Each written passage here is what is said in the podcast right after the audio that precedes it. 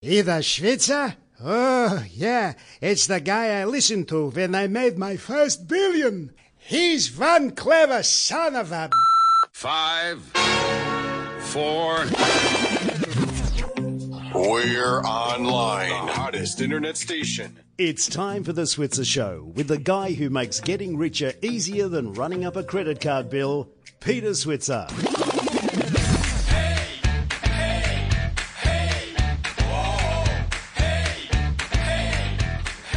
Hello and welcome to the Switzer Show. I'm Peter Switzer. I'm joined by my colleague Paul Rickard, who's just come back from was it was it 25 weeks overseas? It seemed like it. Yes, something like 25 weeks, Peter. And when you come back, you find so few things have changed. People are still talking about housing crashes, you know, crashes. Armageddon. Of, um, Armageddon, a forty percent fall or something that some people are predicting. So I think one of our guests is going to pick that up. Uh, Yeah, exactly I think the other thing that's interesting to note, of course, we've got the Aussie dollar been under a bit of pressure, but really, you know. Testing seventy cents, but uh, you know at the same time we're seeing this this worldwide sort of movement into US dollars, which Mm. is putting pressure on lots of currencies like ours, and uh, uh, you know that's probably the thing that's changed uh, in the sort of the, only the three weeks, Peter, not the twenty five weeks. I haven't had the pleasure of joining you in this podcast. Well, I guess you would have felt it, Paul, the, the currency weakening while you're away. Yeah, look, it weakened a little bit, but look, it hasn't, uh, despite the headlines, it hasn't moved that much against the euro and the pound and and, of course, and the yen. But look, if you read the ABC story the other day, this is sort of you know. Two year lows for the Aussie, and it is against the US dollar, but it is, as I said, part of the you know, around the world, money is flowing into the US economy, and uh, I think our first guest is going to talk about that. as well. Exactly right. So we're going to talk to Frank Gelber from BIS Oxford Economics about whether we really should be worried about a 40% house price fall, which I don't think he, he will say yes to. And then we're going to talk to a lady by the name of Rochelle Courtenay, who uh, has a fantastic um, charity really helping a lot of women who are living on the streets. And that, that's a very, very it's a sad story, which I think she's made a, lot happier for lots of people who live on the streets. And then we get to uh, meet a guy who won $10,000 courtesy of Switzer. Isn't it nice that uh, we can have a winner for the Switzer Dividend Growth Fund and Yeah. uh, be able to do that? So Yeah. it'd be, be great to hear how what his sort of investment appetite is, and uh, also what he's doing with his portfolio. So Yeah. we don't know a lot about him, but it's great to be able to say there's a winner. And uh, Yeah, and we have to we have to th- think of the next time when we throw ten thousand dollars out there for someone to invest in the Switzer Dividend Growth Fund. But we'll talk about that later, Paul. So without any further ado, let's go and talk to Frank Gelber, arguably one of the best property economists in the country, from BIS Oxford Economics. Frank Gelber, thanks for joining us. Thanks, Peter. Now, Frank, there's two big issues a lot of Australians are caring about right now. One is the Aussie dollar, and one is all these stories about, about a 40% house price fall. Let's start with the easy one first, the Aussie dollar. What's your Oh, that was the hard one. what's your take, mate? Is it going to go under 70 and into the 60s? Um, look, I would cheer all the way down, basically, because that's the key component of Australia's competitiveness against the rest of the world. And, and it was the thing that we lost when the mining boom was on and why we lost our trade exposed industries. And now we're le- at just getting to a level at which we'll get it back. So we reckon that the dollar is competitive in, let's call it, the uh, 60 to 72 cent range and we're just hitting the top of that range now. And so it was too high before. And this is good news. Will it go further? I'm not absolutely sure. I mean, what we have uh, is, is not weakness of commodity prices. Weakness of commodity prices would take it lower. What we have is uncertainty related to trade issues. Uh, trade wars between China and America, and we uh, people think we're going to get caught up in the wash. Part of the uh, part of the weakness, Frank, with the Australian dollar, of course, has been the strength of the US economy, high U- US interest rates, and a lot of money going into into the US dollar. Just um, do you put sort of a bit of context as to why a lot of investors have been, have been wanting to effectively buy US dollars? Well, the US dollar, sorry, the US economy is doing just fine. Remember, they had a financial crisis and recession, 2008, uh, and and they're really only now getting up to the investment phase of the recovery. It takes that length of time before we absorb the excess capacity created during the boom and start to get into the money end, if you like, of, of the economy. so US has gone strength to strength over that whole period. Um, they're doing fine. Yep. The economy's strong, the unemployment rate's low, um, and and it's not over yet. Though some people seem to think it is. Um, it, it, they still have to get into the investment phase, and that will take them higher. That's why the dollar's so strong, and why there's a lot of money going into America. So you don't see a recession in the US in 2020, as some economists are predicting. No, I heard you say that. Now let's go to the, the scary part for Australians and house prices. Mm. And and this is an area. Whenever I heard these silly forecasters saying a forty percent fall in house prices, I, I kept saying, I've got to talk to Frank Gelber. Frank, is there any likelihood, high likelihood, that this will happen? No, of course not. I, I think th- this was raised, the 40% decline story, in about 2013, mm-hmm. um, before we basically doubled housing prices. Uh, and so now we will see some decline in housing prices, but we think it'll be pretty orderly, order of magnitude 5 to 10, and some of the unit might, markets might go a little bit further. Mm. But th- there's nothing that would tell me it's going to collapse. Actually, APRA had an extraordinarily successful go at taking the head off the boom and moderating the cycle by pulling the rug out from under the housing finance market uh, uh for investors earlier so, in this cycle than others. Hmm. So why is there so much scary talk? Is it just people trying to get publicity or sell books or whatever it is? Well, some people are just dyed in the wool pessimists, and they, they take anything as a sign of pessimism. And, and look, the, the people who've been saying it for the last five years are pretty much the same ones that are saying it now. There may be a few more, mm. but the reality is this cycle has now matured. We've been through a boom in housing prices, but more importantly, in building activity. We will see a substantial fall in building activity, but not a calamity for prices. Mm.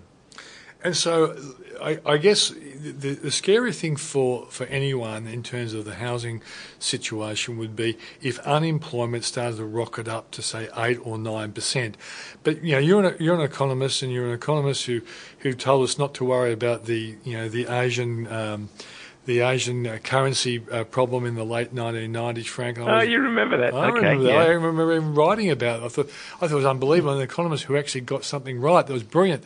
But, but Frank, you know, what could drive house prices down worse than what you guys are predicting? It seems to me if a, if a worldwide trade war created an unexpected recession and our unemployment got to say 10%, then we might see bigger house price falls. But we didn't even see that during the 1991 recession, did we? Uh, no, we didn't. Um, look, there's not going to be a recession. Not now for these reasons you're talking about.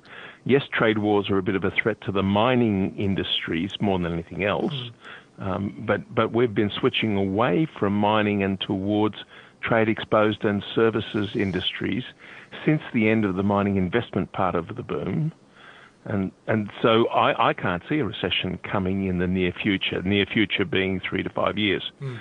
Uh, and yes, a recession would do damage on to people's capacity to pay their mortgages.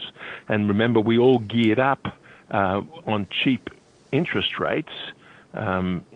To a greater extent than we ever have before. So the threat is there, but the reality is that the banks will bend over backwards to try to prevent something like that in anything but a most limited form. So they might abandon a few markets like they did Surfers Paradise, I think, what, seven or eight years ago. Yeah. But um, and maybe some of the high-rise markets will be a bit more difficult to finance, and they're the stories we're getting at the moment.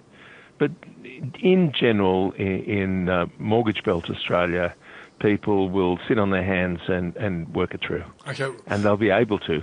All right, before we go to the commercial uh, property market, there's one other area I, I, think you would have thought through. Some experts keep saying, all of these people on interest only loans, when they roll off, they're going to be in difficult situations. Have you thought about that, Frank, to see whether it's as serious as these people are making out? Well, it's a cash flow problem, but the banks have already been switching people from interest only to to principal uh, and interest for some time, Yeah. and they'll continue that process. And so they've they've been looking to take away the risk of the shock of the need to switch. Um, and interest rates for housing, while the banks are charging a bigger margin over the cash rate, say, uh, the cash rate's going to stay low for a while yet. Partially because the Reserve Bank would be loath to threaten the housing market Yeah. by raising these rates in an environment of low inflation and soft growth. Yeah, and I, I And that's actually, what we've got for another two years. I, I actually looked up the rates on the weekend. If I was on an interest-only loan and I had to switch to a, a um, principal and variable, uh, a, a principal interest, it was actually a lower rate. Yeah, it'll be a lower rate. The actual, the actual monthly repayments were actually less as well. So it's not as, as big as a worry as possible. Now let's go to the area that you want to talk about, Frank, namely commercial property. Well, I mean, the re- it's really the question of investment. So, at this stage, um, returns over the next five years are going to be a lot lower than they were in the last five. Pretty much across the board. Remember, we've got uh, we in the last five we've been boosted by falling bond rates, both overseas and here, leading to a firming of yields as people switched into equity-style investments. Yeah. And so everything has performed really well for the last five years. And now um, those opportunities aren't there anymore, particularly given that bond rates uh, will be rising over the next five years. And that will lead to some softening of yields in markets where uh, there's some level, level of uncertainty. Now, that's not just property, that's also infrastructure and, uh, and share markets. And of course, the bond market itself will be hit by capital losses if interest rates, bond rates go up. So returns are going to be a lot lower. And already the institutional investors have reduced their hurdle rates um, by about 2%, that's 200 basis points, over the last few years as they've realised that the potential investment returns over the next five years are going to be a lot lower and they have to invest. They can't just leave it, you know, sitting in a ma- under the mattress. And there aren't the same sort of opportunities that we had before. Hmm. Now go to the commercial markets, and we've got chalk and cheese amongst them.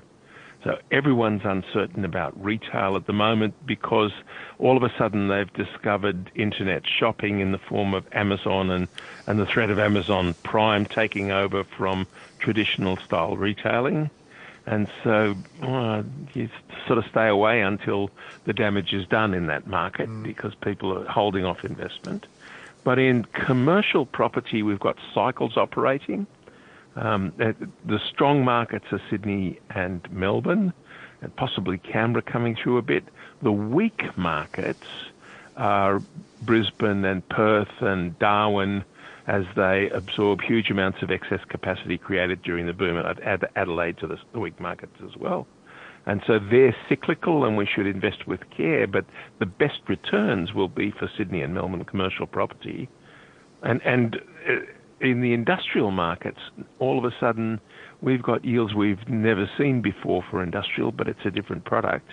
And there, it's relatively steady state with very little cyclical, speculative style activity.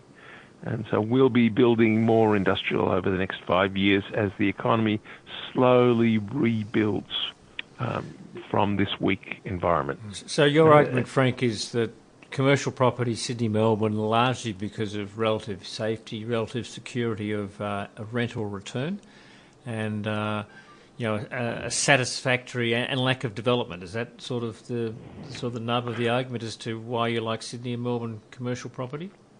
Well, pretty much. I mean, Sydney, if you take it, it's not a question of strong demand. Demand is moderate at best, but supply is Supply, constrained. should with- have said, yeah, lack of supply. Yeah. Sorry. So we've got about three three years of, of vacancy rates, about three percent in the Sydney market and the CBD, which will drive up rents and property values. We reckon by about forty to fifty percent for net effective rents and property values, roughly, uh, and that's going to underwrite very strong returns. And so people come and say, well, it's risen by so much in the last four years. Sydney commercial property has had a total return per annum of above 20% each year. It's extraordinary. Hmm. Must be over. Well, it's not. Not. We're just now hitting the development phase. It was undervalued before and great opportunity, and now we hit the development phase, and there's a lot more to run. Frank. Melbourne's different. Go, Sorry. go on. Oh, go, yeah. Yep. Go on, Melbourne. Eh? Melbourne's Melbourne's different. Now everyone's worried about building too much because there are a lot of projects on, on the books, hmm. Uh, and as those projects are completed, they think there'll be an oversupply. But we spend our lives counting demand and supply, and we're going to absorb that quite well. Melbourne's a solid demand market with less constraint on sites. Uh, and you know, I don't know if you remember what happened in Barangaroo. Everyone went into a flat panic about the quantum of space, but there wasn't much. It was 300,000 square metres, which is just a year and a half's underlying demand for Sydney, and developers backed off. Now, if they back off in Melbourne, they'll run into a shortage in a few years' time. So vacancy rates go up now to about 7% in Melbourne, not drastic, uh, and then they come straight back down again um, because we'll end up not building enough in Melbourne. So this cycle isn't over in either of those markets, and there'll be fairly strong rental growth to drive prices. Well, Frank, as always, you allayed my fears, and I love to have a friend who can count properties like you can. Frank Gelber, BIS Oxford Economics, thanks for joining us. Thanks, guys. Well, that was Frank Gelber from BIS Oxford Economics, and it's now time for an ad break. And now, a word from our sponsors. Have you got a home loan? Do you know what you're being charged? Check your rate, and if it's more than 3.89%, call us at Switzer Home Loans. Our rate for a variable home loan is 3.89%. That's right, 3.89% is all you'll pay. Interested? Call 1300 664 339 or Google Switzer Home Loans. Now, here's Switzy. And of course, as we always say, when we're talking Switzer home loans, that 3.89% is both the headline rate of interest and the comparison rate of interest. And the difference between the two, of course, are fees. And in this case, we don't have any fees or charges that make our headline and comparison rate vary. Now, our next guest is a lady by the name of Rochelle Courtenay, who created a charity called Share the Dignity. Rochelle, thanks for joining us on the program. Ah, you're so very welcome. So, Rochelle, tell us about Share the Dignity. Yeah, look, I started the charity in March 2015 after reading an article um, that I read online that talked about how many homeless women there were in Australia. And at that stage, there was a number of 44,000 women that didn't have somewhere safe to call home. But what I read further was they also didn't have um, access to sanitary items. And I just couldn't believe that they were having to use socks and wadded up toilet paper and newspaper to deal with their period. And that that was happening in our lucky country um, just floored me. And it kind of, that's where it started. So, so d- did you uh, have a business and you decided to, to open a charity, or did you start from scratch as an employee and created a charity? No, look, I had my own businesses, and for many years I still ran those businesses while I ran the charity. Um, so, literally, I collected in my local area. I ha- had a personal training business, and I had my clients um, who were all female. If they drank a wine that month, they had to bring in a packet of pads or tampons. Well, I didn't have the best of clients, so I ended up with lots of packets of pads and tampons, unfortunately. Well, that was good for the people you were trying to help. Yeah. Yeah, yeah, yeah, yeah. Um, everything in moderation, right? So, Yes. um, yeah, so I ended up with 450 packets of pads and tampons, but we had reflex boxes in our local councillor's office and on my veranda, and eh, you know, we we gave them out to five different charities in our local area, and it wasn't like they lasted very long because. Um, it's not like we're giving a woman a warm jacket and it keeps her warm for years. It's a monthly problem, and as as I know now, the charities will say um, they're the last things to be donated, yet they're the first things to go. Um, so, um, yeah, I, I set up a Facebook page so that people knew where the product had gone off to. Um, and it was a couple of months before an, a friend who was working in a domestic violence shelter had called me and said, "Hey, do you have some more?" And I, I hadn't really given it another another thought. I said, "Oh no, no worries, we'll collect some more." And it actually went quite viral. So Em Rusciano, Melbourne comedian, you know, also was one of those women who just went, "Oh my God, I've never thought of that. How can this be happening?" So in August 2015, little did I know that in order to be able to even collect pads and tampons, that you needed to have a registered charity. You needed to have licenses and permits and a board of directors and a constitution and all the bits that went with it. Um, Yes. And I was lucky enough to, um, you know, be able to be surrounded by amazing people that helped bring all of that together. And so the charity itself, how, how many people have you got working with you nowadays? Yeah, look, we've got um, 4,000 volunteers. They're women that we call Sheroes. Yep. We have a board of directors of eight, and we have now five um, staff, ranging from eight hours to 21 hours a week. Okay, That and are it, and it seems to Yeah. me, from my reading, you've got lots of um, big businesses are now supporting you. Is that right? Yeah, look, we're, I just don't think that there's anybody in Australia who wouldn't be empathetic to the fact that people are going without the very basic of necessities. And we've been really lucky to have Chemist Warehouse and National Storage and Cope Transport and um, Fernwood Fitness. There's just so many big, big muffin break, you know, so many big businesses that have said, you know what, we're, we're with you, we'll help you. And, and so, um, how many people are you helping nowadays? You, I guess you got a rough head count. Yeah, look, since we've started, we've now collected 1.5 million packets of pads and tampons, which is just an extraordinary number, right? But Yeah. if you look at that, that's in excess of $6 million in donations. So actual donations of pads and tampons, which means that um, we have paid $600,000 in GST on those luxury items that ironically women can't afford in the first place. So the removal of the tampon tax will actually see more donations and it'll allow us to be able to, to buy more for those that, that don't have access to them.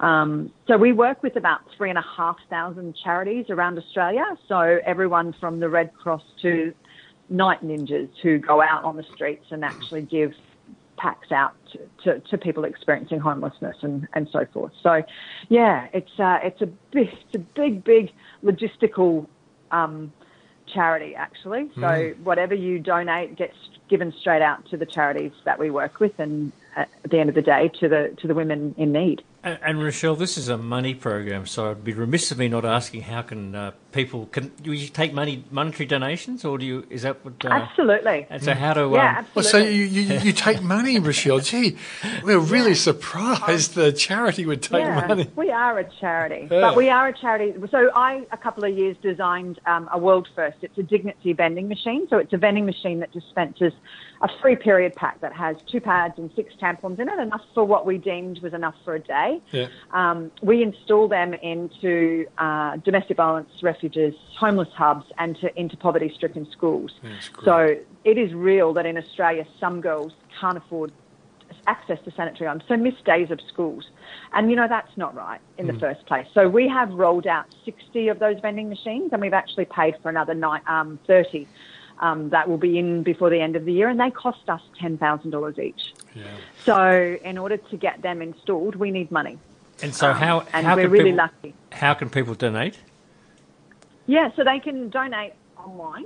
They can sponsor a machine. So every machine has is sponsored by somebody, um, and the names um, and they name the machine. So, um, but you can just head to our website and www.sharethedignity.com.au and donate, whether it's five dollars or five thousand dollars. It all goes towards making a difference. Yeah, and, and Rochelle, you've been nominated for Not for Profit Executive of the Year award, and, and just uh, t- tell my listeners what what award um, you know um, system you, th- this comes out of. Sorry. uh, Well, well who who is actually making the award? This Not for Profit Executive Award. Um, financial review. Okay, the AFR. Is that what you mean? Yeah, yeah, Yeah. Okay, so it's fantastic, and and so the, it's going to be announced on November twenty one. Yes, it is. Yes, uh, and you know, I'm honoured to even be there with such accomplished. Our charity is really just a baby. Um, it's you know we um, have come a long way in three and a half years, but we've got a long way to go because I don't think we'll ever be redundant, unfortunately. No, but uh, it's certainly uh, you obviously like a businesswoman. You identified a hole that needed to be filled, and you've done a great job. Congratulations, and I hope people do go to sharethedignity.com.au. And I would I would have thought there'd be a lot of um, smart small business people listening to this now who might think it's a great idea to sponsor one of your machines. Yeah, it's a great legacy to leave behind. And how much does it cost to sponsor a machine? Uh, it's a $10,000 machine, Yeah. um, which enables us to be able to ensure that we can stock that machine as well. All right, Rochelle, thanks for joining us on the program. Thank you so much. Well, that was Rochelle Courtenay from Share the Dignity, and Rochelle was, you know, a little bit confused about what award we were talking about. She's been nominated for two, as she made made the point, and the one we were talking about, which is announced in, in November 21, is for the CEO magazine. Uh, as you can see, this is a woman who really deserves many accolades. And now, without any further ado, we're going to another ad break. And now, a word from our sponsors. Have you got a home loan? Do you know what you're being charged? Check your rate, and if it's more than 3.89%, call us at Switzer Home Loans. Our rate for a variable home loan is 3.89%. That's right, 3.89% is all you'll pay. Interested? Call 1300 664 339 or Google Switzer Home Loans. Too many people spend money they earned to buy things they don't want to impress people that they don't like. So stick with Switzer and get rich. Where are my teeth? And remember, as I always say, with the Switzer home loan, the 3.89% is the headline rate, which is exactly the same as the comparison rate of interest, 3.89%.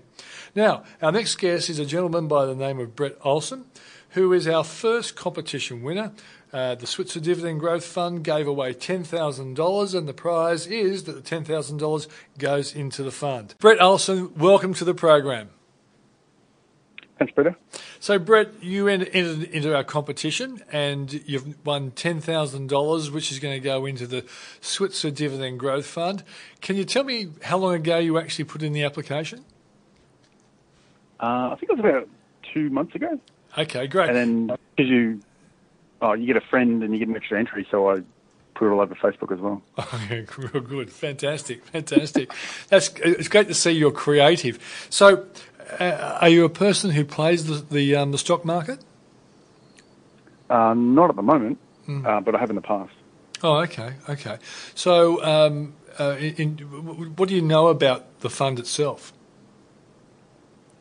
Uh, seems to be an ETF um, focused on um, income producing, Yep, um, paying out every quarter Yep. from what it looks like. yep.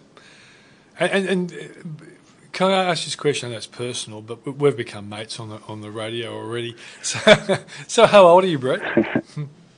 Uh, 47. Okay, so th- this is is Hey, that's only fair. I should ask you how old you are. Peter. yeah. It was a good question, mate. I'm 64, but I'm covering that age up. Okay. Don't tell anybody. so, so Brett, That was Okay. it's it's Paul Rickard here, Brett. That was a very straight answer from Peter there. Yeah, I'm not going to lie. I'm not going to lie. I'm a young-looking 64, healthy and fit, and carrying on. Jeez, I'm, I hope I'm, I'm hope I'm that good at 64. Don't worry, you will be when you hang out with the Switzers, mate. Now, look, look but Paul, um, you know, for someone like Brett, age 47, it- it's kind of at the age when you start balancing up between getting growth in your in your assets and also making sure you're getting reasonable income, isn't it?